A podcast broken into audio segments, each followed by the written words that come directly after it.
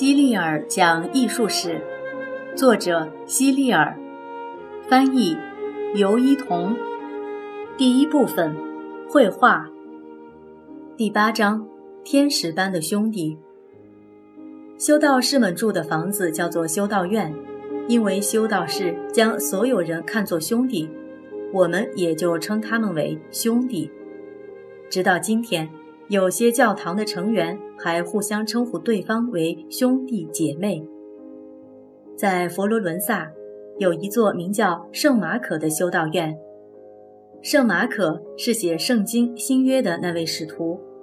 这个修道院里有一位十分善良、圣洁的修道士，别人都叫他天使般的兄弟。他名叫弗拉安吉利科。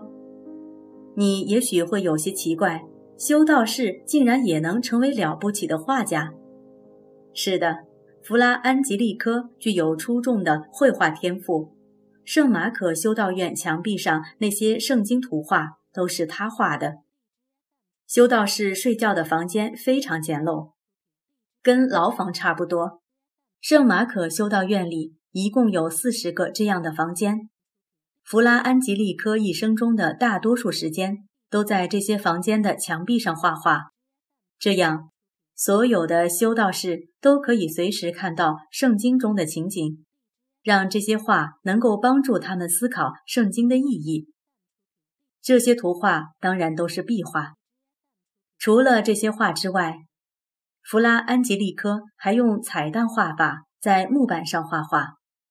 你应该记得，我在前面已经说过了，彩蛋画法。是用蛋清或粘胶之类有粘性的物质调和出来的颜料。尽管安吉丽科比乔托晚出生大约一百年，但他的绘画风格却和乔托极为相似。据说他在画画之前总是会认真的祈祷很长时间，一旦完成了一幅作品，就不再进行修改，坚持第一次画出来的样子。因为他相信是上帝指引着他的手作画，所以不应该做任何修改，否则就是对上帝的不敬。作为一个虔诚的信徒，安吉利科只画宗教题材的人物或者故事，比如圣人或天使，并且他不会索取任何报酬，因为在他看来，所有的作品都是献给上帝的。那个时代的画家很喜欢画一个叫“天使报喜”的宗教主题。圣经里面说过，耶稣诞生之前，上帝派遣天使加百列来到圣母玛利亚面前，告诉他，他将以处女之身怀孕，并生下圣子耶稣。这就是天使报喜的故事。你要是看到弗拉安吉利科画的天使报喜，肯定也会感觉到甜蜜和温馨。第三十五页就有这幅画。从画上我们可以看到，圣母玛利亚坐在门外的圆凳上，双臂环抱放在胸前，一个天使半跪在她面前，告诉圣母玛利亚，她即将生下上帝之子。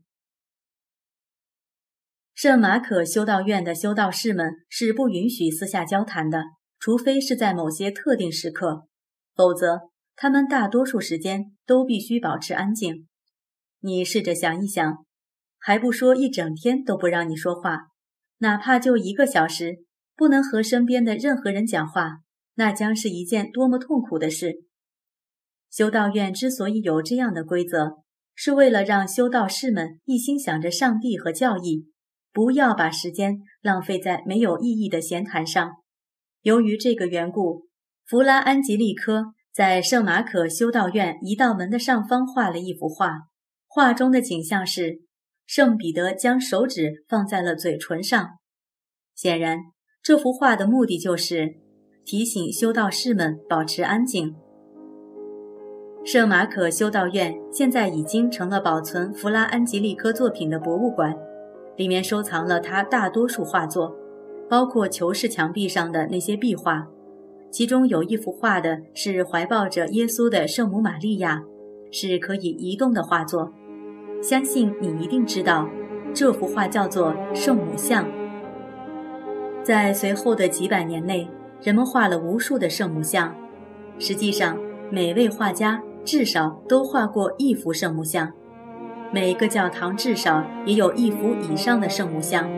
只要收藏有画的家庭，就一定会有一幅圣母像挂在墙上，就好像现在的每家都有一本圣经一样。弗拉安吉利科画的圣母像是用金色的宽边木框装饰起来的。一般来说，边框只是个工具，将画作与墙壁或者其他东西分隔开来。边框本身不算艺术品，但弗拉安吉利科在这个边框上画了十二个小天使，每个天使都在演奏不同的乐器。后来，人们根据这些天使像制作了无数的明信片和图片。